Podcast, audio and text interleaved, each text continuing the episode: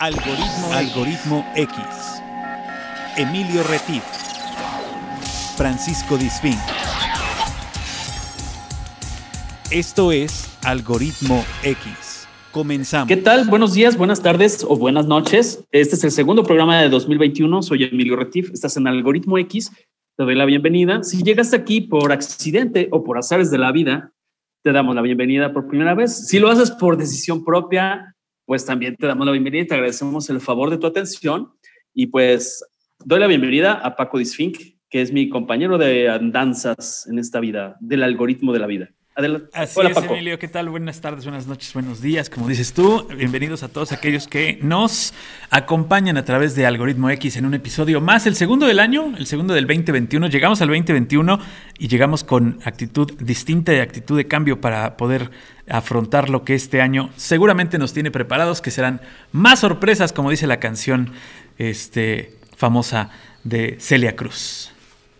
Así es, y te invitamos a que nos sigas en nuestro perfil en Facebook, estamos como Algoritmo X, porque ahí puedes estar al pendiente, al tanto de lo que sucede en esta versión de podcast y en nuestro programa hermano en radio, a través de la señal de Radio Más. Son contenidos diferentes y ahí puedes eh, escuchar los, los diferidos, los, los, algunas preguntas, algunas cuestiones. Vamos, estamos formando comunidad de gente que habla español, no importa dónde se encuentren, y te hacemos la invitación, si tú vives en alguna parte del mundo y hablas español, no importa que seas nativo de algún país latinoamericano, pero lo hablas, lo entiendes, eres bienvenido a Algoritmo X. ¿No es así, Paco? Es correcto. Además, si estás en alguno de los 39 países donde nos escuchan y conoces a alguien que está viviendo fuera de su país, eh, de la comunidad latina o bien de la comunidad latina viviendo en México para saber qué es lo que piensan de nosotros. También es importante conocerlo. Y bueno, agradecemos por supuesto siempre a nuestros invitados por tener esta gran, gran apertura de invitarnos a sus casas, abrir una ventana desde cualquier lugar del mundo donde escuchen este podcast y poderla abrir hasta la casa de nuestros invitados para conocer experiencias y vivencias de personas que viven en otro lugar. Así es, somos recopiladores de historias. Eh, no tenemos un perfil determinado, no tenemos, ah, nos gusta aprender de todos los invitados, nos gusta griego por ahí, de repente. No, no necesariamente. Pero sí estamos abiertos a conocer de oficios, de profesiones, de cómo se vive en lugar, cómo se vive en el otro, etcétera. Y este, el día de hoy tenemos un tema muy interesante con un hermano latinoamericano. Él es argentino y voy a dar algunas partes del contexto, eh, ahorita lo presentamos, sobre lo que yo investigué, indagué, sobre lo que es Argentina. Argentina es, se llama así porque viene de latín argentum o argentum, que es de La Plata. ¿Y eso por qué? Porque Buenos Aires se formó a orillas del río de la Plata. De ahí viene el nombre de Argentina. Es un país que, pues básicamente, es el cuarto país más poblado de Latinoamérica el número 32 del mundo, aunque también en los últimos años mucha gente ha vivido en otros países, se ha ido a, ha hecho esa, esa cuestión de migrar a vivir de otros países. Entonces, se calcula, según datos del gobierno argentino, que hay 971 mil argentinos viviendo fuera de su país, con una comunidad de descendientes que ya alcanza casi los 2 millones, 1.900.000, y bueno, esto ha sido por diferentes olas que ahorita nuestro invitado nos va a platicar. Las principales ciudades son Buenos Aires, em, Córdoba, Rosario, Mendoza, San Miguel, Tucumán, em, La Plata, Mar del Plata, Salta. Y bueno, personajes argentinos célebres. No sé si tú recordarás alguno, Paco. Personajes argentinos célebres. A mí me encantan los Lelutier, no sé si los conoces por ejemplo. Sí, claro. por, ahí, había un, un, Fink, digo, no es pariente, pero había un Fink y tengo una tía en Argentina también, por supuesto. Muy bien, perfecto. Son famosos. recordemos eh, que, bueno, hay gente de, Gardel, eh, Evita, Perón, el famosísimo Quino que acaba de, dejarnos el, el recién fallecido futbolista. Maradona también, que acaba de abandonar este mundo. Jorge Luis Borges, el corredor de autos Fangio, Fangio como se diga, el, Che Guevara, eh, José de San Martín, o sea, hay de, para todos los gustos, José Joaquín del Corazón de Jesús Belgrano, Astor Piazzolla, que yo no sabía que era argentino, eh, Julio Cortázar. Y pues bueno, básicamente el país donde más viven argentinos, volviendo al punto de la migración, es España, que alcanzan alrededor de 291 mil argentinos viviendo en España. En Estados Unidos es el segundo país preferido por, por estos hermanos argentinos. Chile, Por, me imagino que por la cercanía, Chile, Paraguay, Israel. México ocupa el lugar número 11. Este, pero bueno, básicamente son los datos que tengo. Su principal actividad es la agricultura, la ganadería, la pesca, la industria, la minería, el turismo, la energía. Es la economía 27, según el Fondo Monetario Internacional, y según el Banco Mundial es la economía número 21. Pero bueno, ahora sí, doy la bienvenida a un buen amigo, Enrique Arias. ¿Cómo estás, Enrique? Buenas tardes, buenos días o buenas noches. Hola, muchas gracias. Buenas tardes, buenos días y buenas noches también.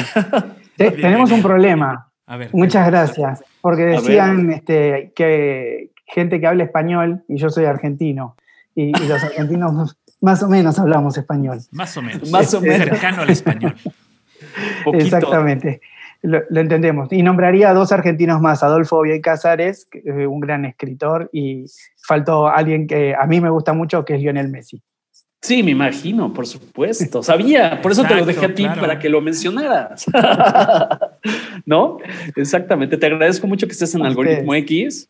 Este, aún con la diferencia horaria, todo es posible. Entonces, me gustaría, Enrique, que, sin, que nos platicaras un poco el antes, es decir, en la adolescencia, juventud no tan lejana, en Argentina, ¿cómo pasaba por tu mente? Porque ya has pasado por varias partes, ¿no? México, Miami, etcétera. ¿Qué pasaba por tu mente en cuanto a, te veías viviendo en Argentina, te veías viviendo en otro país? ¿Qué pasaba con Enrique joven, más joven? gracias. Eh, gracias por invitarme, realmente, este, que, no, no llegue a decirlo, es un gusto poder hablar con ustedes. Eh, yo soy un porteño este, de, corazón y una parte se quedó ahí en Buenos Aires. Eh, no, mi, infancia, más, más que mi infancia, mi, adolescencia, este, ya sabiéndome que no iba a ser jugador de fútbol, este, porque claramente se vio muy rápido que no lo iba a hacer. Eh, me imaginaba más periodista deportivo que otra, que otra cosa, pero, pero siempre viviendo en Buenos Aires. Este tema de salir de Argentina, te, diría que apareció ya este, en, la adultez, la joven adultez, eh, pero, pero en esa adolescencia eh, era realmente este, este, seguir mucho el fútbol, pero fundamentalmente era este, todo, todo en Argentina, eh, y fundamentalmente todo, todo en Buenos Aires. ¿no? Eh, estaba muy limitado a, a, eso, estudiar, tenía claro que, que, lo que quería estudiar eh, y tenía claro que, quería, este, que quería quedarme en Buenos Aires porque, porque me sentía muy cómoda ahí. Pero bueno, esto, esto de a poco, este, con, con, la llegada de hijos, con el, con el ir armando este, tu, tu propia familia, eh, te va cambiando seguramente un poco la, la manera de pensar, eh, la, la, propia madurez, y eso te va llevando a, a, tomar decisiones diferentes a las que pensabas en su momento, ¿no? Te faltó un argentino, ya me acordé, el Papa. Ah, el Papa. Claro, el Papa te faltó el Papa, por supuesto. Digo, no, es por ¿Hay de otra nacionalidad? no es por hacerlo menos, pero ahí está también. No, por supuesto. No, claro, es un personaje. sí, perdón, me van, me van a en estos, en estos días, En estos días eh, de juventud, como dices tú, que estuviste en Argentina, ¿a qué equipo le ibas? Di la verdad. Le iba y le voy a River Plate. Eres River Plate. Muy bueno, es el más fanático, es el más fanático de la tierra. Ya, ya abordaremos ese terreno. Porque, a ver, pero ya que lo mencionaste, a ver. Era Soboca o River, no había otra. Ahí, ahí. Este, si dijera eso, que dijera que sí, muchos amigos se enojarían porque tengo muchos amigos que no son ni uno ni, otro, uno ni otro. Pero, este, pero, pero la, la verdad que es la, son los dos más grandes. Los dos más grandes, claro. Pero el Papa le va a San Lorenzo, ¿no? El Papa le va a San Lorenzo. Por ejemplo. Así es. Exactamente. Oye, Enrique, pero entonces descartaste el fútbol. ¿Por qué? ¿Porque te fregaste la rodilla como decimos en México? Exacto. ¿O porque de plano no eras como yo de malo en el fútbol? Me, me, fregué la rodilla, pero ya, ya un poco más grande. pero no, no, no era bueno para jugar al fútbol. Me encantaba, pero claramente no era, no, no, iba a ser futbolista. Pero si lo hubiera sido, ¿eh? si, lo intentaste. Sí, sí, lo intenté, por supuesto que lo intenté. ¿Qué posición jugabas? ¿Qué posición uh, jugabas? Uh, bueno, jugué, jugué, este, jugué de, de, de niño a niño, eh, era portero. Eh, y Waldo Matildo Filiol era mi. Ah, claro, campeón Argentina 78, es lo que te iba a decir, Waldo Matildo Filiol, claro. Eh, y después este, me fui más hacia el, hacia el medio, pero había que correr este, mucho. Y si bien yo corría, era, no tenía dominio del, del balón. Y después me corrí hacia marcador lateral derecho y de hecho ahí intenté en San Lorenzo, en el equipo del Papa, pero no, no pasé la, la, prueba, no pasé el corte. Claro, son muy pocos, son muy pocos lo que lo logran. Así es. ¿Y quién era, tu, quién era tu futbolista favorito en esa época? Eh, Además de, de, Fillol. No, bueno, en, en, de niño era Filiol y el Beto Alonso, eh, que es uno de los ídolos de River. Eh, un poco menos este, Mario Alberto Kempes. y ya de adolescente, evidentemente, Maradona. Eh, independientemente de que haya sido jugador de Boca, eh, todo, todo argentino futbolero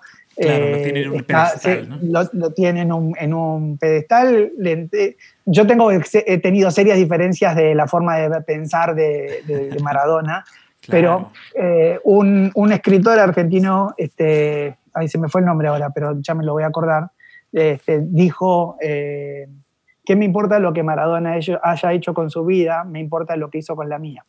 Y, de verdad que los que nos gustaba mucho el fútbol, este, yo me llegaba muy tarde o muy temprano de, salir. Eh, en Argentina empiezan muy tarde los antros, como lo llaman en México, eh, y terminan de mañana.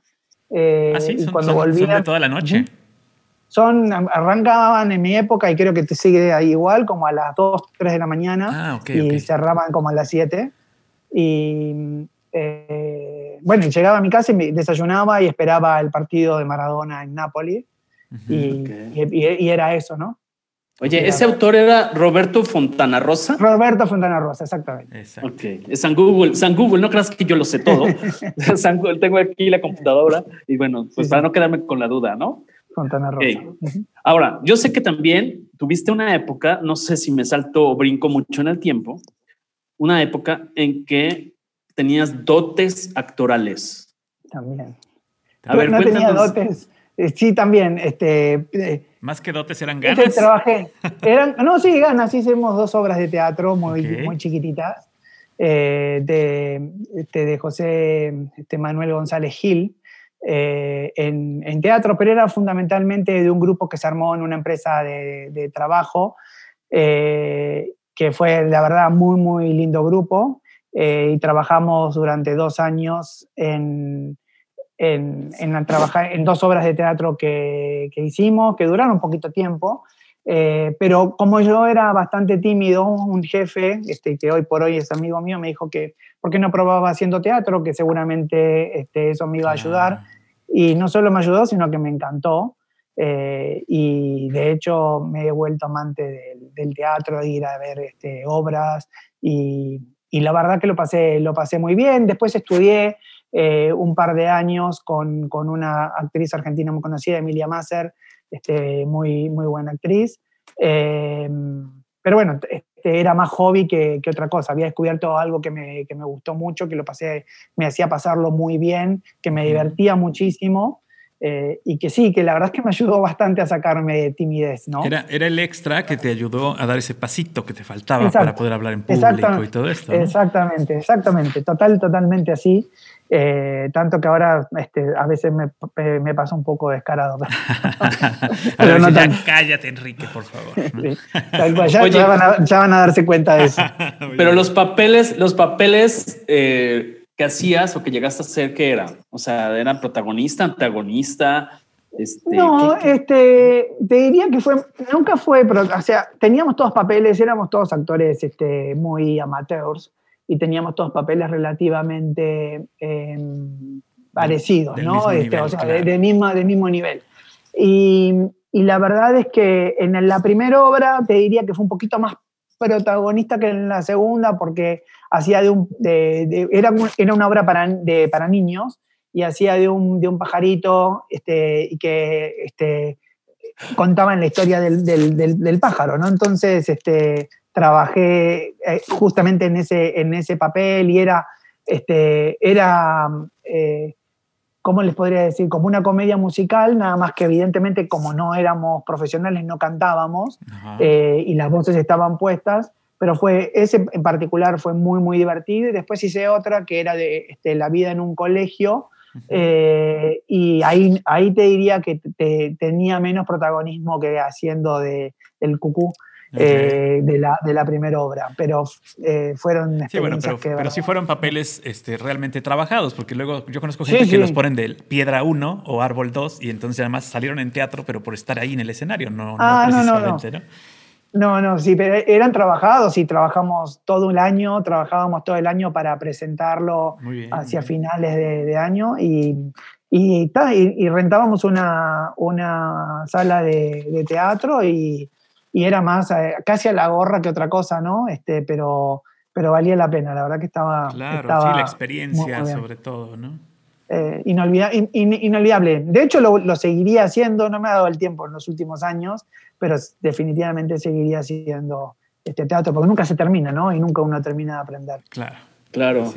Oye, ¿y en qué momento de la vida tú empiezas a saber que vas a, estudiar actuaría? O sea, ¿o ¿qué te llama de la actuaría? ¿O qué onda con la actuaría? ¿Con qué se come eso? ¿O cómo le puede atraer a alguien estudiar actuaría? Alguien raro. lo primero que tiene que ser es raro. Eh, bueno, eres el segundo actuario en el, en el, programa, déjame que te cuente, ¿eh? así que no tampoco son tan raros. Este, bueno, quizás ustedes son los que buscan gente rara. Exacto, sí, más bien. Eso sí te lo paso después. Eh, a ver, tarde. Me, di cuenta tarde porque inicialmente quería ser contador público y relativamente rápido en la carrera me di cuenta que no era para mí, que no me gustaba nada la contabilidad. En, en, el, en, la etapa del colegio secundario en Argentina no es secundario y preparatoria, sino que es todo junto, son cinco años de, colegio secundario. Em, me gustaba mucho la, la contabilidad. Creo que tuvo más que ver en ese momento el profesor que la, que la materia en sí, que muchas veces influye. Eh, y no me pasó lo mismo ya en la, en la, universidad. Y me di cuenta que no, y entonces dejé un, dejé un, año eh, de, estudiar porque no era lo que, lo que me gustaba y me puse a buscar este, trabajo. Encontré trabajo en, una, en, en seguros, para hacer la, la, historia corta, si no el programa va a durar seis horas. Eh, Adelante, no pasa y, nada. Y como se dice, este, de, estando en el, trabajando en una compañía de seguros, este, que tú conoces bien, Emilio, eh, decidí de retomar el tema del estudio ya orientado al tema de, estudiar para Órale, Pero ¿qué te llamaba exactamente? O sea, el calcular los riesgos, las probabilidades, eh, la ley de los grandes números, o solo sacar un porcentaje. No, no, me inicié más que nada haciendo análisis de riesgo que no tiene nada que ver con estrictamente con lo, tiene que ver, pero no, no, no estrictamente con el análisis actuarial, eh, que era simplemente definir, eh, va, a sonar muy aburrido, pero era cuánto tiene que pagar una persona por, cuando se compra un seguro de vida y la condición médica que tiene la persona, el estilo de vida que tiene esa persona, hay una película muy, muy divertida de, Ben Stiller y Jennifer Aniston, eh, que él es analista de riesgo eh, y que tiene que este, ver, definir si le va a dar el seguro de vida a una persona que tiene bastante, bastante, bastante riesgo. Eh, y, un poco es eso, este, lo que hacía era analizar si una persona este, puede ser asegurada puede tomar un, un seguro de vida eh, o no, y si lo puede tomar a, qué precio, ¿no? Y eso era lo que, lo que hacía. Y a partir de, eso, este, y que eso está ligado a probabilidades, empecé a estudiar cuestiones que son bastante más profundas desde el punto de vista matemático, eh, que es eso, ¿no? Este, definir eh, y tratar de medir probabilidades de que ocurran ciertos eventos y cuánto el seguro en sí es, una, es como una cooperativa, todo el mundo paga un poquito para que cuando alguien tiene que pasar por el evento que, que esas personas juntaron dinero, este, se, pueda pagar. Si, por ejemplo, este, en, un, en un barrio este, hay, voy a poner un ejemplo burdo, ¿no? Este, 100, eh, comercios, ¿qué probabilidades hay de o que le roben a uno de esos 100 o que se incendie uno de esos 100? Se mide eso y entre todos ponen una, en una, una, bolsa para que el día que eso ocurra, esa persona no salga perjudicada. Ese es un poco el concepto del seguro. La mutualidad, ¿no? La eh, mutualidad. Exactamente, exactamente. Exactamente.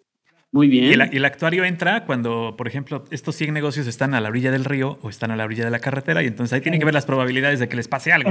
En, todo, en, absoluta, en absolutamente, en todo, en todo el momento y, y, más todavía en esos eventos, en esas, en esas situaciones. México, de hecho, siendo eh, extranjero en México, este, a mí me, impresionaba todo el tema de ¿y cómo, y cómo hacen para medir este, este, tantos sismos y tantas cosas que en Argentina realmente este, no hay, ¿no? No hay huracanes, no hay sismos, eh, este, es, bastante diferente, eh, pero, pero es impresionante. Y, y sí, uno está, tiene que estar metido este, y analizar absolutamente todas esas posibilidades que ocurra algo, ¿no? Claro, tienes que saber un poquito de todo, desde este, meteorología, este, tener un poco de, cuidado en, poblacionales y cosas de esas, ¿no? Absolutamente, sí. Este, territorio, este, lo que decías tú, este, estar en la costa o no. Eh, o sea, se vuelven muy calculadores, pero ¿qué onda? ¿Sí, sí tienen sentimientos los actuarios? yo, yo lo dudo. los tienen pero bien contados, los tienen bien organizados. O sea, es una probabilidad. Los tienen bien organizados. Yo creo que los tienen mejor organizados que nosotros. ¿no? Saben, saben dividirlos. Por ejemplo, ¿tienes hijos? Tengo tres hijos. Ahí está, bueno, él sabe dividirlos entre cuatro, ¿no? Para dividirlo entre los hijos y la esposa. Entonces, por ahí. Ya digo, sí. Quiero creer que nada más entre cuatro. Este, entre cuatro, sí, sí, sí. Oficialmente. No, bueno, pueden ser más por tus papás y de otras personas, ¿no? Pero. Muy bien. Oye, Enrique, y en ese entonces que nos estás narrando, ¿qué posibilidades veías o qué probabilidades como actuario veías en salir de Argentina? O sea, ¿qué te llamaba? ¿Cuál fue tu primera incursión a vivir fuera del, país? Eh, Platícanos un poco. No, no, no me había pasado, o sea, eh, a los inicios no, tampoco lo, veía, veía más este, una carrera ahí dentro del, país hasta que eh, una compañía de reaseguros, una compañía de reaseguros es la que le compra parte de los riesgos a las aseguradoras, porque la comunidad de nadie se queda con todo el riesgo, todo se va repartiendo. Y una compañía reaseguradora me, me empezó a hacer un entrenamiento eh, y la persona que me entrenaba era argentino, pero había vivido toda la vida fuera de, Argentina, prácticamente toda la vida fuera de Argentina. Y él fue el que me empezó a instalar un poco en la cabeza este, este tema. Él después se fue de esa reaseguradora y se fue a, a, una compañía de seguros que está en New Orleans eh, y me ofreció irme a trabajar ahí. Eh, esto fue en agosto del 2001. Yo ya venía con como desde el año 2000, mi, hijo, mi hijo nació el primero en el año 2000. Eh, y más o menos de esa época empezó todo este tema de, pensar en, emigrar, no por el hecho del nacimiento de mi hijo, sino por, por el tema de la posibilidad de, de, crecer este, un poco más desde el punto de vista profesional. Y bueno, este, me ofreció esto y como, como por agosto y empezamos todo el proceso, pero el, el 11 de, el, perdón, sí, el 11 de septiembre del 2001 ustedes saben que, que tuvo el famoso evento eh, y eso cortó absolutamente la posibilidad de, de, de, que fuera a trabajar esa compañía en New Orleans porque todo el tema de la inmigración a los Estados Unidos este, se complicó muchísimo porque evidentemente los, los atentados este, habían generado todo un, todo un caos y, claro, sí, las fronteras cerradas y todo esto. Este, Te revisaban hasta las muelas, ¿no? Y además ya, ya no era tan fácil erradicar. Ya no era tan fácil.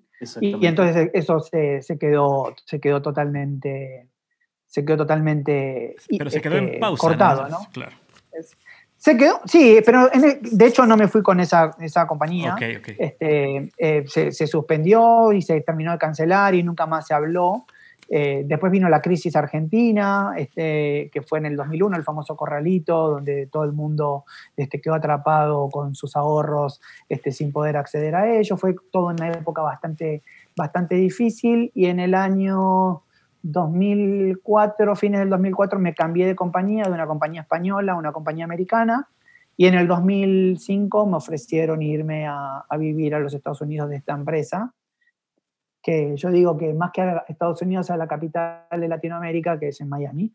Eh, y, estuve ahí dos años, dos años y medio, trabajando para esta, para esta compañía, estando, estando ahí.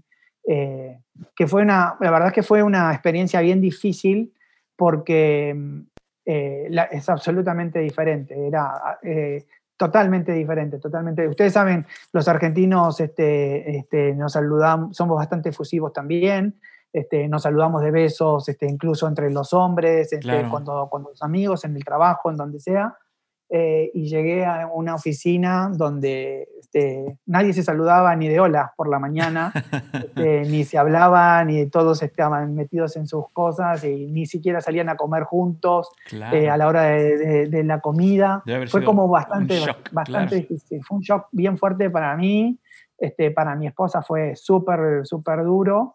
Y mis hijos, que a lo sumo sabían de contar hasta cinco en inglés y tres colores, a estudiar en inglés, ¿no? Sí, así de, eh, golpe. Claro que como si eh, los niños aprenden muy rápido, pero sí debe ser un shock impresionante. Además, cambiar amigos y todo. Todo, oye, todo, Oye, Enrique, pero yo quiero preguntarte algo. Hay eh, la versión de que cuando una empresa, por ejemplo, transnacional, te lleva a otro país, el tratamiento de expatriado te da muchas comodidades. O sea, sí tienes que enfrentar cambios de cultura, pero también te da otras comodidades, ¿no? te, te arreglan los papeles, te dan un, lugar donde vivir. ¿Cómo es esa, cómo es esa vida? Para los que no han vivido esa experiencia, me gustaría... Es parcialmente cierto. Eh, en, la compañía en la que yo estaba, te lo daban siempre que te fueras a un país que no fuera el país de donde esa compañía era. Esa compañía era eh, americana y me llevaron a Estados Unidos y ahí me hicieron todos los papeles, me hicieron la mudanza. En ese sentido no tuve que hacer nada, pero el día que llegué, eh, que llegamos, este, llegamos con mi tercer hijo, que tenía 27 días de haber nacido, eh, y llegamos en un día de lluvia eh, a una casa temporaria, pero se habían olvidado de avisarnos que, que nos habían cambiado el lugar y eran las 6 de la mañana y hasta las 10 de la mañana no, me, no pude contactar a nadie hasta que pude volver a, a encontrar la casa que me habían asignado temporalmente. Eh, y al principio fue bien difícil y bien frío. Todo lo que dices de, em, de que sí te, es, muy, em, es muy cómodo y muy bueno ser expatriado, me pasó cuando de Estados Unidos me mandaron a México.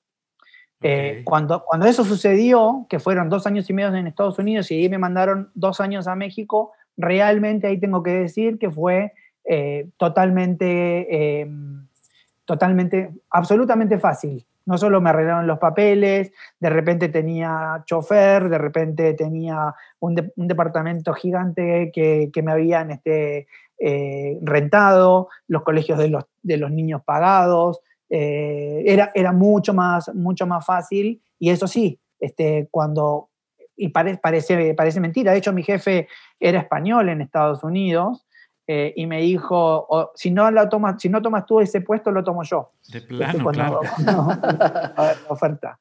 Y, evidentemente sí fui y fue una gran, gran experiencia en todo sentido, porque de la frialdad que vivimos en esa, en esa temporada en Estados Unidos, a volver a reencontrarnos a la calidez latina, este, para nosotros fue... El, idioma, este... todo.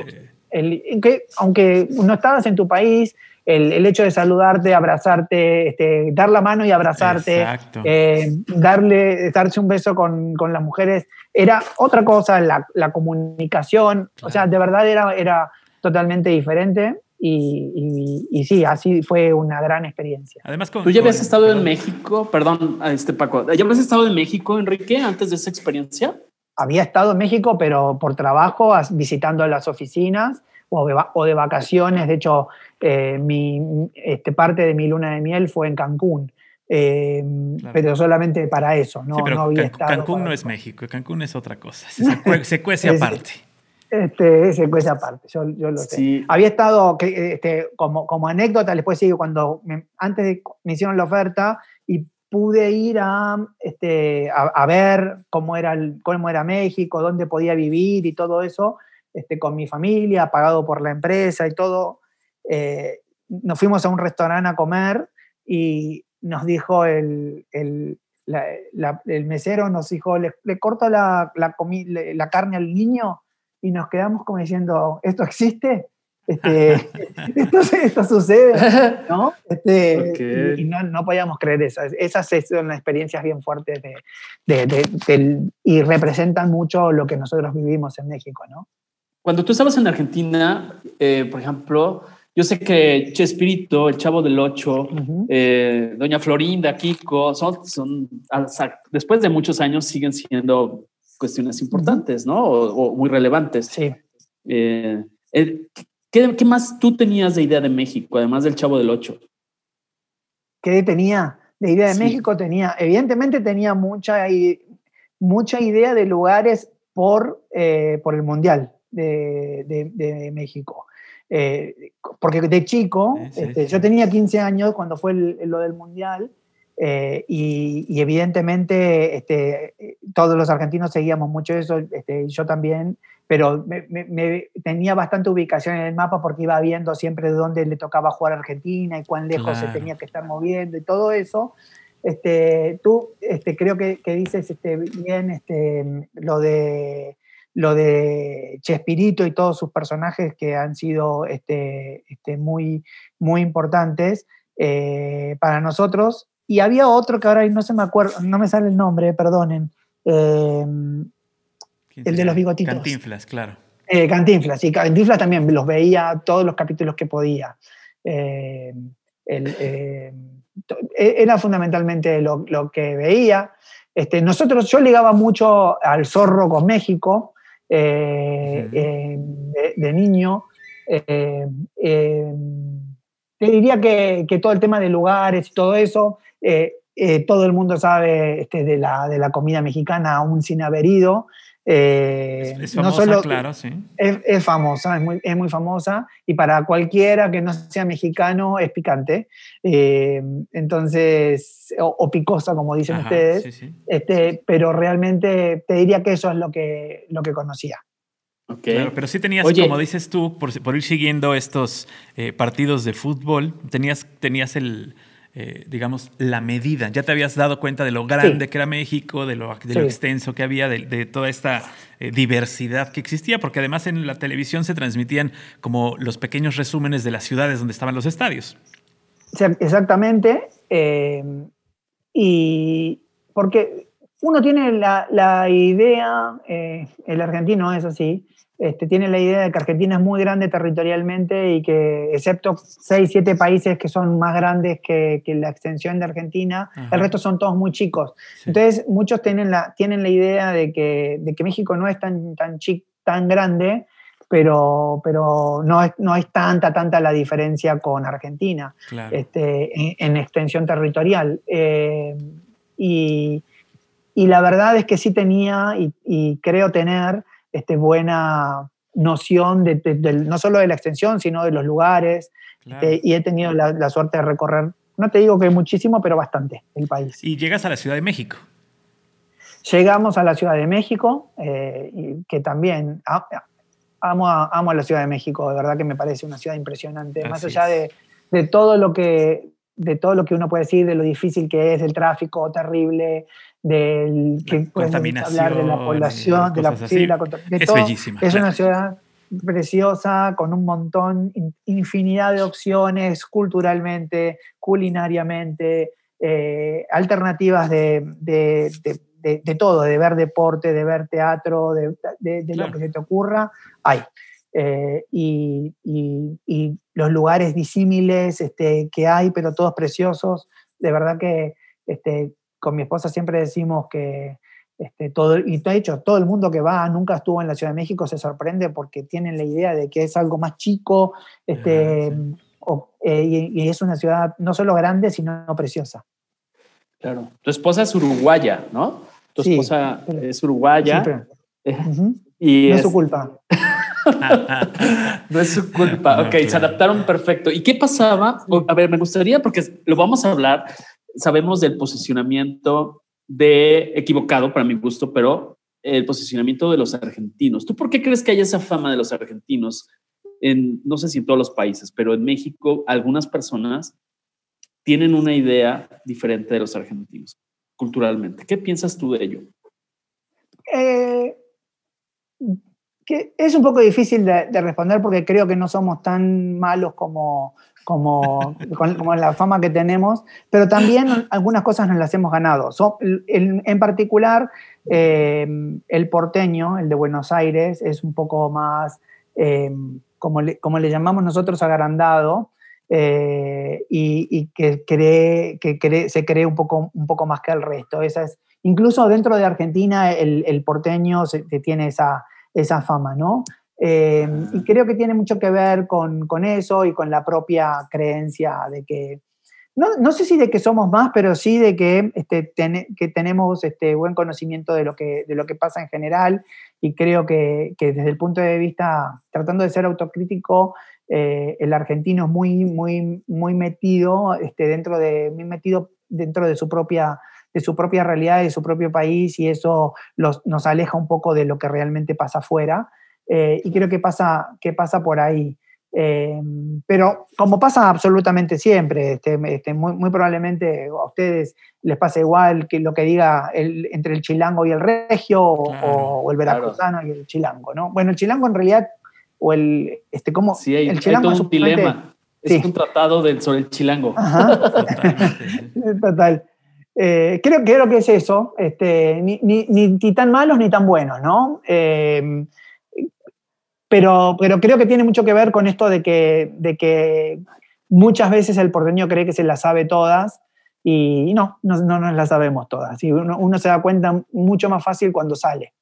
Fíjate que yo, yo voy, a te voy a dar mi punto de vista como mexicano. Eh, y con las personas que he coincidido tanto en México, tratando con argentinos como tú, Em, y otras personas. Eh, y cuando fui allá, a conocer, conocí personas que, que, rompí muchos, muchos paradigmas y yo se lo acredito. A mí me gusta mucho analizar cosas como comunicólogo que soy.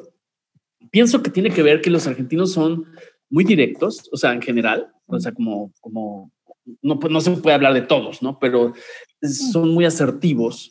Y el mexicano a veces culturalmente tampoco se puede generalizar, pero sí culturalmente se da algo que nos achicamos. ¿Por qué? No lo sé, ni es el tema del programa, pero el, desde el porfis, el, este, el patrón, eh, todo ese tipo de cosas. Entonces, cuando llega alguien que habla nuestro propio idioma eh, y es como más, más colocado, por llamarlo de una forma, a veces nos puede caer mal, ¿no? Entonces, Creo que por ahí va. No sé si Paco coincida. Yo eh, siento en defensa de los argentinos porque mi experiencia, y bien dicen que cada quien habla como le va en la feria. Exactamente. Pero sí creo que el argentino en promedio tiene un índice de lectura mucho más alto que el de México. Y entonces te, tiene información. No es que sean mejores, lo aclaro antes de que me lluevan tomates, sí, pero sí lo aclaro a, que eso. Argentina a veces nos, nos cae un poco, nos cae un poco mal, ¿no? Entonces creo que esto es importante. No sé si Paco quiere comentar algo. No, sí, yo, yo creo que también la imagen que tenemos en la televisión, en el cine, pues es como el meme, ¿no? Del argentino, el argentino que viene inflado, que viene como el pez, ¿no? Que, que se regodea en frente de todos los demás, porque es más, pero es, eso es como el mexicano en otros países que trae la pistola y el sombrero y se recarga en un nopal. Es exactamente la misma, ¿no? O sea, es. son improntas. Exacto, nada más son cosas este, que finalmente venden. Entonces. Este, Totalmente. Sí, claro. Y más nos duele si, ellos ganan la Copa del Mundo dos veces. Exactamente. nosotros, estamos conscientes que no lo haremos. Entonces no pasa nada. bueno, quién sabe, quién sabe, Paco. Pero bueno, pasemos a otro, otro tema. Este, no sé si eh, Enrique quiera comentar algo. Yo, ahorita quería preguntar, Enrique, en el asunto de tus hijos, porque estás diciendo que estuviste dos años y medio en Miami y luego eh, otro par de años en la Ciudad de México, pero les tocó la etapa, una etapa de, para ellos muy cambiante, estaban muy pequeños, ¿no? Sí, eh, pero la verdad ¿cómo que... sintieron esto? No, eh, fue muy difícil el primer, el, primer año en Estados Unidos. ese fue el, realmente el difícil. Eh, eh, para, para, ellos en, general. Pero cuando fueron a, la idea cuando me mandaron a México era que volviera, cosa que pasó. Eh, entonces nosotros los, mandamos a un colegio americano porque la idea era que volvieran, ¿no? Claro, claro.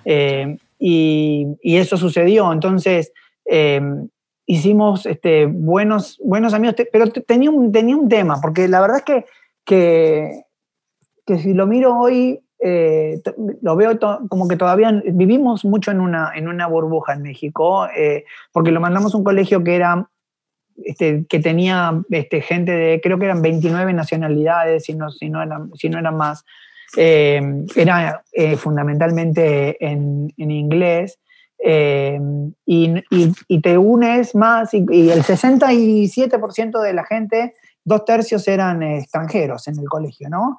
De la familia. Entonces, eso influye mucho este, a la hora de, lograr este, que, ellos realmente este, se terminen de, meter dentro de la propia comunidad. Este, cosa que finalmente sí pasó, aunque les, costó un poco más de tiempo, porque, por ejemplo, mi, hijo más grande, este, sus mejores amigos son mexicanos, eh, habiendo, habiendo estudiado en, México la gran mayoría, la gran, una gran parte de su vida, porque déjame aclarar, estuvimos dos años y medio en Miami, después nos fuimos dos años y medio casi a México, volvimos dos años a Miami, y después estuvimos otros seis años y medio en México. Entonces, em, en total estuvimos nueve años en México. Mi hijo tiene, el mayor tiene 20, eh, de los cuales nueve este, vivió en México, ¿no? Entonces, este, la influencia es, bien, bien fuerte.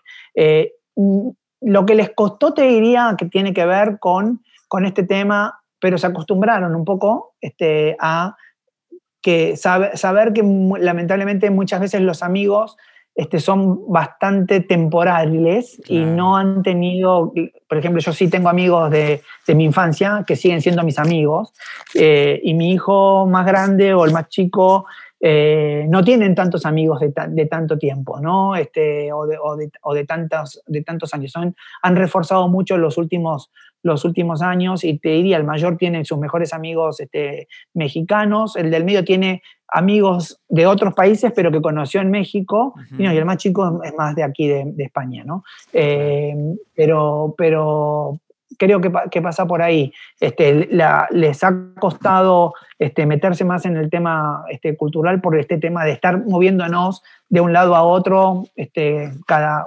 bastante, con bastante frecuencia. Que, también de, una manera u otra les ha abierto la perspectiva a que las cosas son muy diferentes en distintos países y eso también los, hace, los ha hecho crecer bastante. Sí. Sí, y a nosotros nos genera un problema familiar porque, a ver, mi hijo mayor tiene 20, el que le sigue tiene 18 y el otro tiene 14. El de 20 ahora le salió que quiere ser militar eh, y quiere irse a Israel.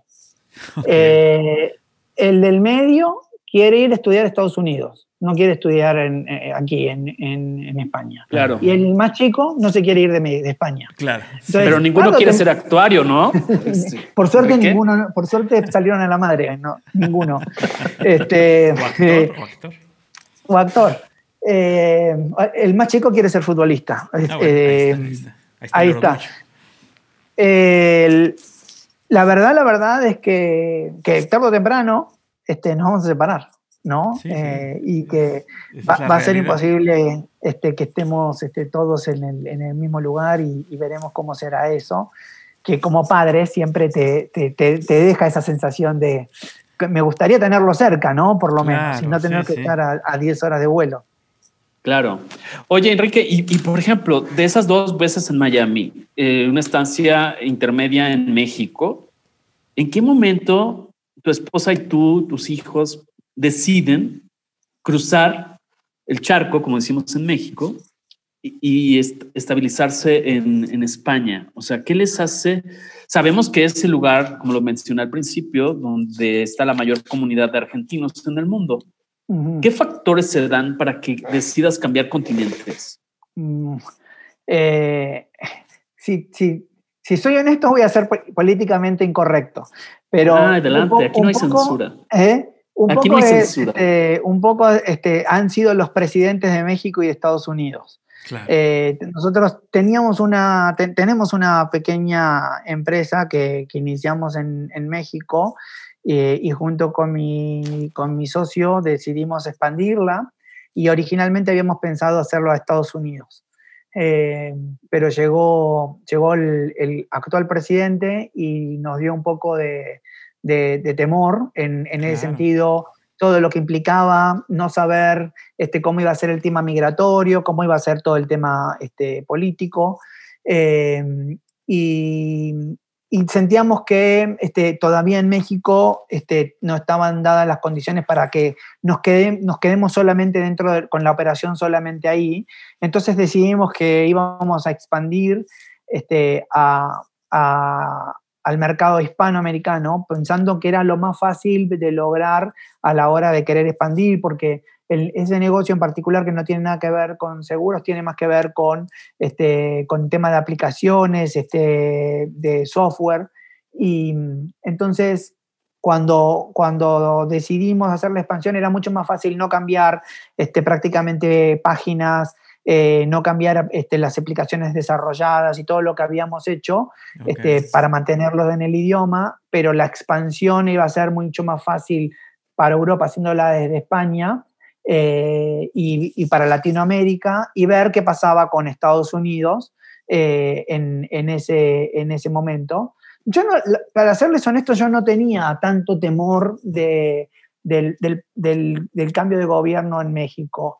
Me preocupó más en su momento qué iba a pasar con Estados Unidos por todo lo que se, todo lo que se decía y todo el tema este, este, de inmigración. Entonces decidimos hacerlo en España. Y cuando cuando esto sucedió fue en junio del 2018, fue que nos dieron este, el permiso de residencia aquí, eh, y es cuando, cuando nosotros, y nos vinimos como en julio, pero fue para abrir este, la, empresa. Y la decisión pasó por ahí, Emilio, pasó por porque veíamos que Estados Unidos no era el lugar en ese momento para, pensar en, movernos y en buscar expansión.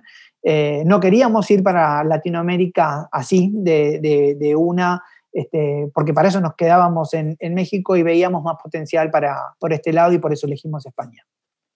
Claro, sí, porque eso es lo que te iba a preguntar. O sea, entiendo lo que dices desde la perspectiva política en ambos países, pero por ejemplo el mercado, de hecho hay muchas empresas españolas que eh, voltean a ver a Latinoamérica por las dimensiones del mercado y pues cerca, cerca no están, o sea, no están así como para tomar el primer vuelo, un puente aéreo, sino que eso implica una serie de, de situaciones. Ahora sumado a la, a la, pandemia, ¿no? Que antes, en esa época, pues no se, no se preveía como... Aún los actuarios no tenían esa idea, ¿no? o sea, lo que tú ese me riesgo no, lo, tampoco. Ese riesgo no lo midieron, no lo midió nadie. O sí, eh, corrígenos si estamos mal. No, este no, no, al contrario. Yo, sí, yo no puedo hablar por todos los actuarios, pero yo no tenía la menor idea de que se venía algo así. Ok, entonces, ¿qué pasa? Este, si hay empresas españolas que dicen, oye, el, finalmente no son buenos para los idiomas, eso dicho por ellos. Y por eso muchas empresas, sin citar marcas, vienen y, compran unidades de negocio en Latinoamérica, se expanden hacia acá, por el idioma están reconquistando América, etcétera, etcétera. Y tú vas en, el sentido, digamos, contrario, ¿no? A lo que hacen algunos. ¿Cómo vas? O sea, ¿cómo van? Eh, ¿Cómo se miden esos riesgos? Me gustaría que para esos emprendedores, porque aparte lo estás haciendo una edad sumamente madura con tres hijos, o sea, ya no son, como diríamos en México, enchiladas, ¿no? No es lo mismo para un centennial o millennial que se van de backpack, pues a ver, este, quemo mis naves y me voy, pero tú cargando con una familia, eh, ¿Cómo, ¿Cómo se vive esto, mi querido? Mira, no, no, no fue tan, tan difícil, o sea, desde el punto de vista de la decisión no, no fue tan, tan difícil. Eh, te diría que la realidad lo hizo más, más complicado.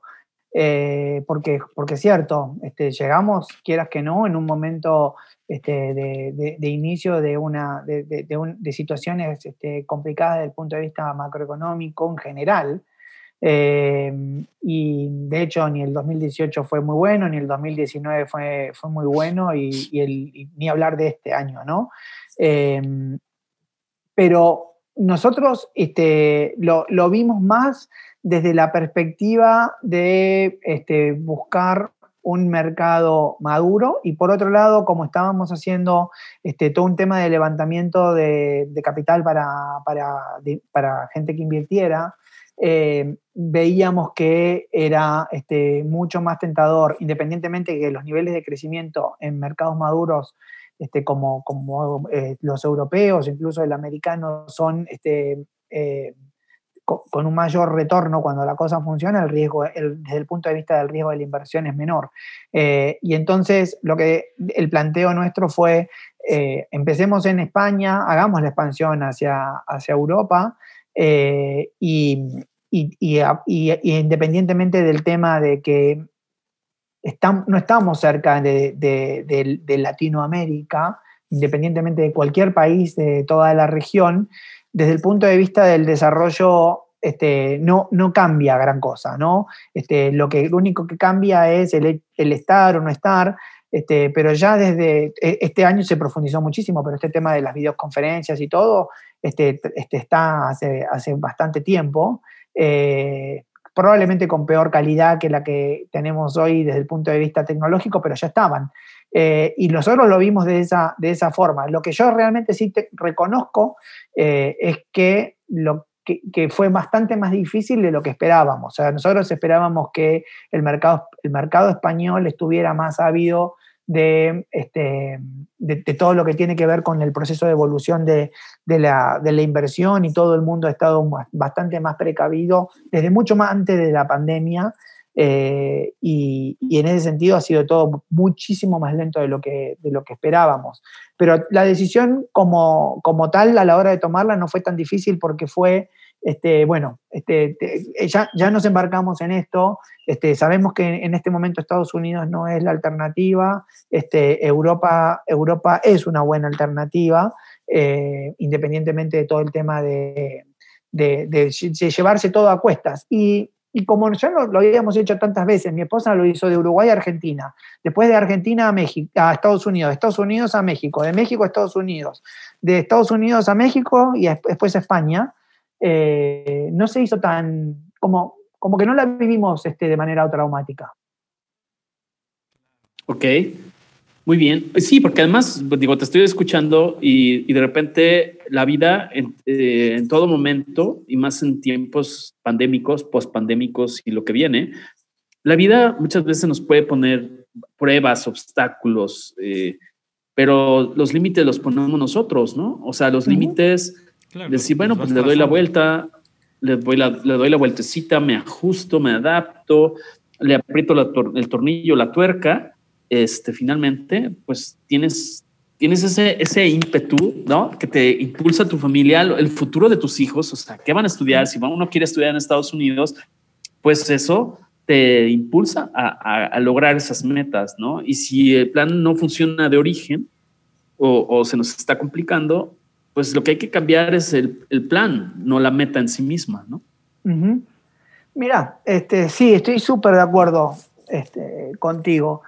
Eh, yo, yo, creo que muchas veces este, las situaciones difíciles ayudan a uno a ver mejor, eh, ver mejor el panorama, ¿no? Eh, y, y, 2018, 2019 fueron años bastante complicados, este, porque justamente no, no estábamos logrando los, lo, que nosotros habíamos, nos habíamos propuesto. increíblemente, este, este año ha sido bastante mejor desde esa perspectiva. Eh, que, lo que lo que nosotros este, habíamos logrado hacer en el 2018 y 2019. Y creo que mucho tiene que ver con este tema de, eh, de empezar a darse cuenta que, uno no, es, no está solo en, en, este, en este mundo y que uno no tiene que hacer las cosas. Este, puede, puede, sonar contradictorio, ¿no? Pero de manera egoísta y solo pensando en su propio, en su propio beneficio, aunque uno a, su vez sí trata de que le vaya bien. Pero cuando tu objetivo realmente pasa a ser eh, buscar genuinamente hacer el, hacerle el bien a los demás, eh, eh, en que los resultados y los beneficios este, no sean solo para, para, ti, para la empresa y que tus clientes, tu gente, tu, tu equipo de trabajo también esté beneficiados cuando las cosas empiezan a, a, salir increíblemente. Este, y muchos podrán decir, en mi país es querer o reventar, pero yo hoy por hoy soy un firme creyente de que cuando uno se enfoca en hacer el bien, el bien llega. Y todo lo que das vuelve. Y, y, si de verdad, genuinamente de corazón, este, te enfocas en hacer las cosas bien y, y que, y, no de manera egoísta, tarde o temprano, y más temprano que tarde, te termina funcionando. Exacto, es muy correcto. Ok, oye, a ver, Enrique, me gustaría que si vamos a volver a la parte calculadora del actuario, porque ya vimos que sí tiene sensibilidad el, amigo actuario. Qué malo eres. Pero México, me voy a ir a México, tú, tú conoces bien, sobre todo que tú tienes proyectos eh, eh, pensados desde España con México. Sí. Este, los cálculos en 2020 es que hay un menos 9.2, ¿no? La, la, economía se contrae y se prevé un crecimiento del 3,6, ¿no? ¿Cómo, ¿Cómo, tú le aconsejas a un emprendedor o a un empresario que, que está en este momento tratando de hacer negocios con varios países, sin decir cuáles? Eh, ¿qué, qué, cómo lo visualiza un actuario? O sea, ¿cómo calculas esos escenarios? Este, Enrique, no sé si, digo, sin tratarlo así con manzanitas, no. ¿eh? No, no te nos vayas a ir con unas grandes teorías este, eh, eh, actuariales, sino ¿cómo, lo aconsejas? Eh, es que justamente no, no, lo haría desde el punto de vista de, del número. Mira, mi, mi, propia experiencia es que, que, uno no puede ir por todo de un día para el otro, eh, que, que nos guste o no nos guste, este, Amazon no, no nació hace dos años, eh, Apple tampoco, eh, eh, Tesla este, o SpaceX de Elon Musk no empezaron a trabajar ayer. Claro. y que este, Microsoft, sí, sí, pero estaba pensando en, en compañías un poquito que, que, incluso parecen hasta, hasta más nuevas. no, no, no empezaron ayer. Y, y, nos, y muchas veces el, el, el, empresario, yo me incluyo porque yo, a mí me ha pasado, eh, cree que eh, cuando, y, y, cuando saliste de una corporación, este, podés tener, seguir teniendo este, todo lo que, lo que tenías. Puedes seguir teniendo a tu asistente, un equipo de trabajo, nombras a tal este, chief, chief Financial Officer o lo que quieras, este, o director de no sé qué y en realidad este, este, todo lo haría este, mucho más, eh, más chico, este, mucho más simple, eh, mucho más enfocado en entender eh, las necesidades del cliente. Este, y las necesidades del cliente no son otras más que saber realmente este, qué necesitan y como decía, como decía incluso Steve Jobs, muchas veces ni, el, ni, el mismo, ni la misma persona sabe qué necesita y uno tiene que encontrar esa, esa necesidad. Uh -huh. Pero eh, el foco en el, en el, cliente es, este, es para mí este, la clave de absolutamente todo. Este, no pasa ni siquiera por este, cuánto dinero tenés ni, ni este, para invertir. Evidentemente tiene que haber una, una, una consecución de, de, de, cosas, ¿no? No te vas a poder a, construir, no sé, este, un, este, un, un cohete espacial sin, sin nada. Este, pero cuando tú te, te enfrentas a, este, a, a, la situación de tener que vender algo o tener que desarrollar algo, eh, creo que el, el, foco principal pasa por qué le vas a dar a, a, tu cliente, en entender eso, en entender qué realmente eh, este, vas, vas a necesitar tener para poder generarlo y a partir de ahí desarrollar la idea, pero siempre, absolutamente siempre, con un foco este, verdaderamente en lo que le vas a dar a tu cliente. Porque al final, si no, se lo vendiste una vez y no se lo volviste a vender nunca más. Eh, y, y, es bien sabido que es mucho más caro conseguir un cliente nuevo que uno que vuelva a comprarte porque te conoció y le sirvió lo que le diste, ¿no? Claro. Eh, creo que pasa por ahí. Ok.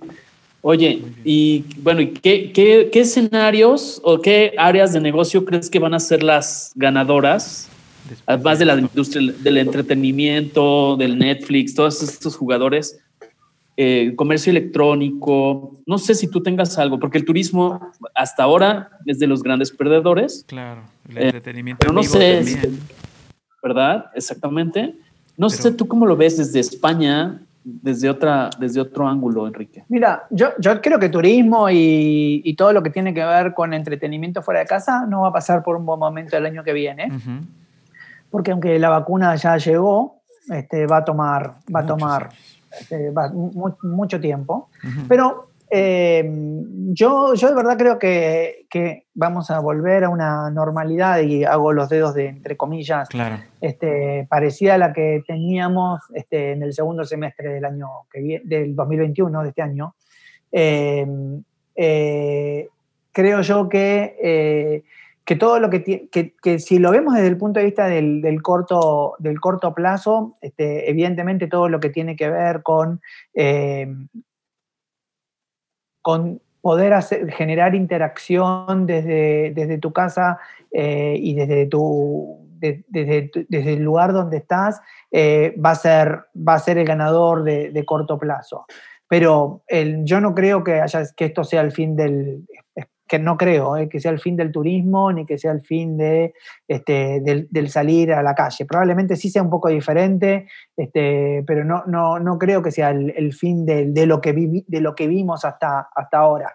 Eh, creo que una de las cosas que no se nos dio al, al ser humano es que no hemos terminado de aprender es justamente que, que el otro, el otro nos, nos importa, ¿no? Este, eh, todavía vemos que hay gente, este, yo la odio, ¿eh? este, sin mascarilla en la calle, en todos lados.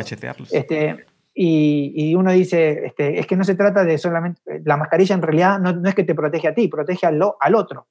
Eh, y, todavía este, vemos que eso, eso no, no, no terminó de cuajar. Entonces, creo que este, todavía el, ser humano tiene mucho por, aprender, pero desde el punto de vista del negocio, para responder a, tu pregunta, eh, este, no lo mediría exclusivamente a lo que va a pasar en el 2021, que todavía va a ser este, muy parecido a lo que, a lo que estamos viviendo y a lo que hemos vivido, este, pero eh, todo lo que tiene que ver con, este, me parece a mí que, los grandes negocios este, no, van a ser tan diferentes más que, todo lo que tiene que ver con el desarrollo de, eh, de, temas de drogas eh, desde el punto de vista de buscar frenar eh, este tipo de situaciones, que en realidad también ya la, Organización Mundial de la Salud hace días dijo que no, esta no es la última pandemia, este, pero creo que se viene un buen momento para todo, para todo lo que tiene que ver con el negocio de, laboratorios.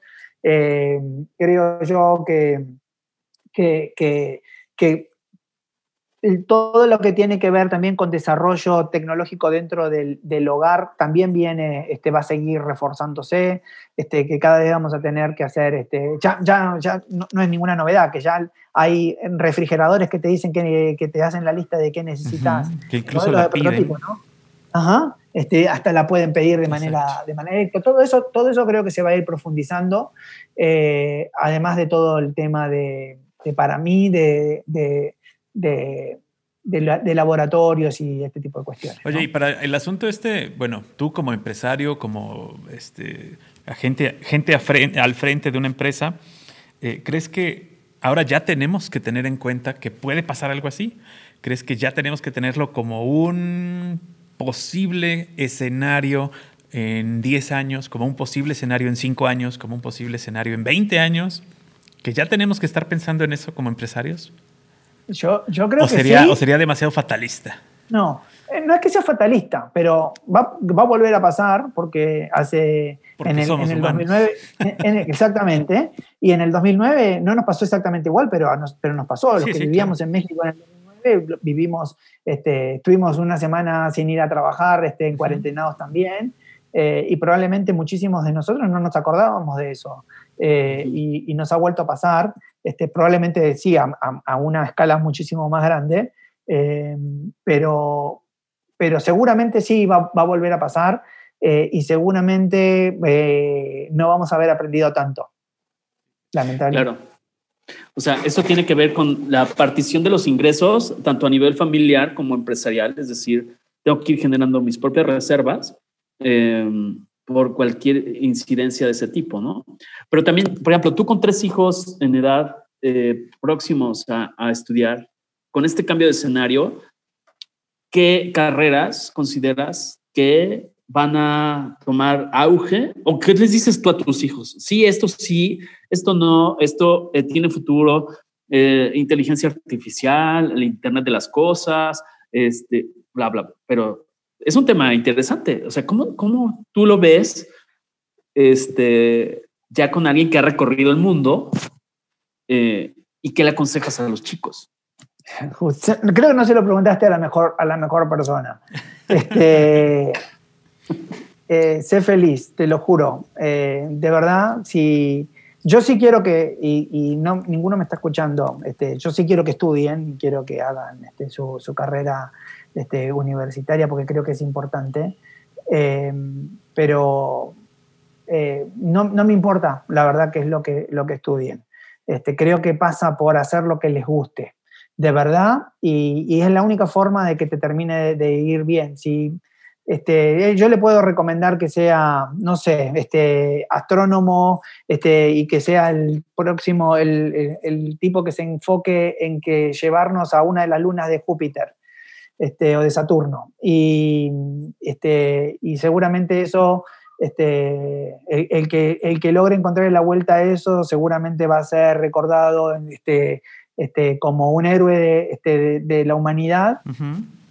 y, pero si mi hijo no tiene nada que ver con eso, por más que se lo recomiende, este, no le va a servir de mucho. Yo, yo, creo que de verdad es eh, genuinamente que, entre, que todos sepamos que claro, que la competencia existe, que, la, conseguir trabajo es bien importante, este, que, generar este, es, bien importante, cada vez menos, cada vez hay más este, em, entrepreneurs que, que, están, emprendedores que quieren hacer lo que, lo que realmente les guste. Y creo que este, más allá de un montón de diferencias que tenemos con los millennials, con los centennials, este, em, ellos han empezado a entender un poco más y creo yo todavía un poco más los centennials que eh, hay que hacer lo que, uno, lo que uno tiene ganas de hacer y lo que le gusta, respetando por supuesto al, al, al prójimo, pero fundamentalmente lo que te va a hacer bien es lo que te haga feliz. Y si te gusta ser portero, como seas portero, y si te gusta ser este, ingeniero este, físico, que lo seas.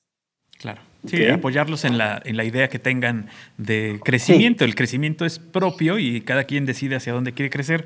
Nosotros, por ejemplo, con la pandemia estábamos creciendo nada más de la cintura, pero bueno, este, es decisión propia. ¿no? Exactamente.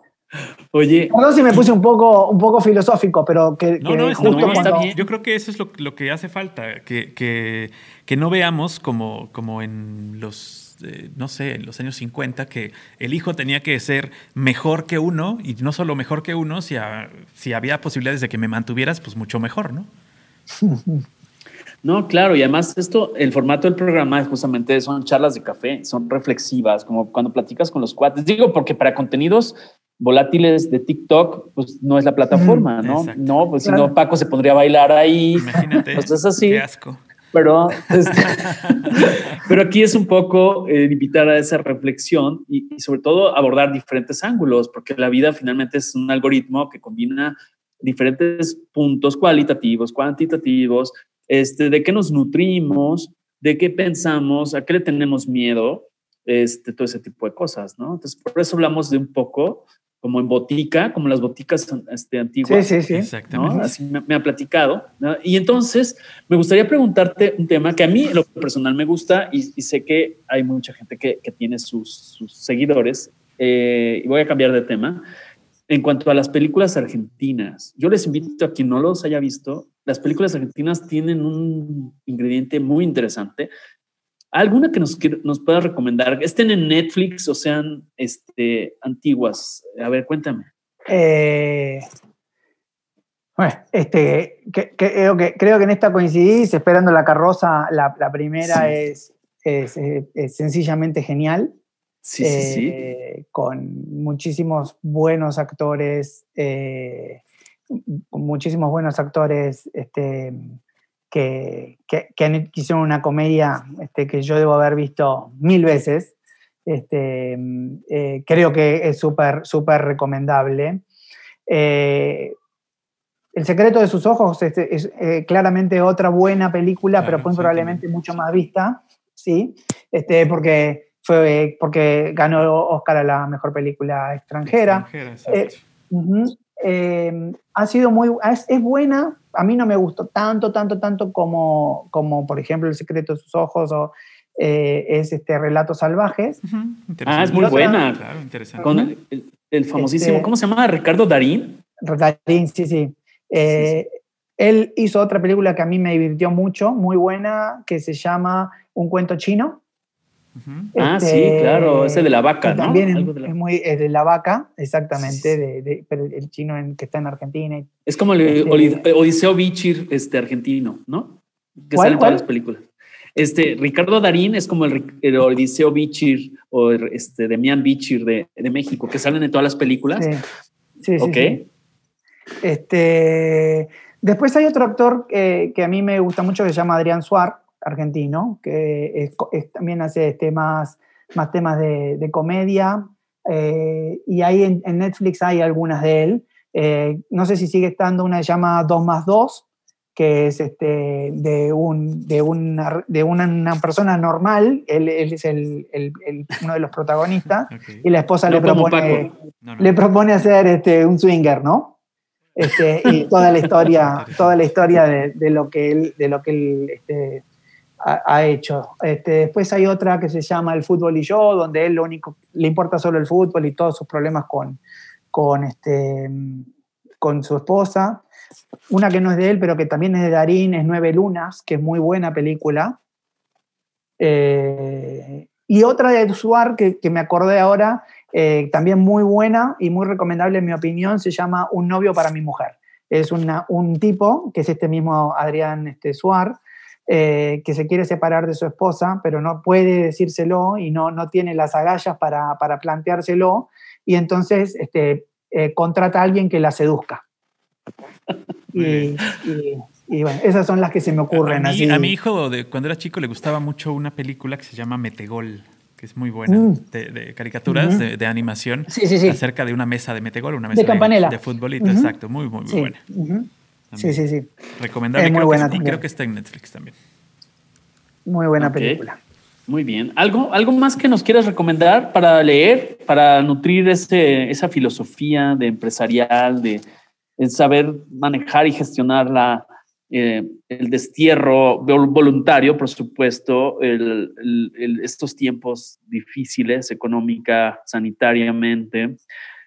¿Qué, qué, lectura nos podrías recomendar? Yo eh, estoy últimamente he leído bastante de eh, un canadiense que se llama Robin Sharma. es el monje que vendió su Ferrari, ¿no? El monje que vendió su Ferrari, esa lo leí un par de veces, muy buen libro, la verdad.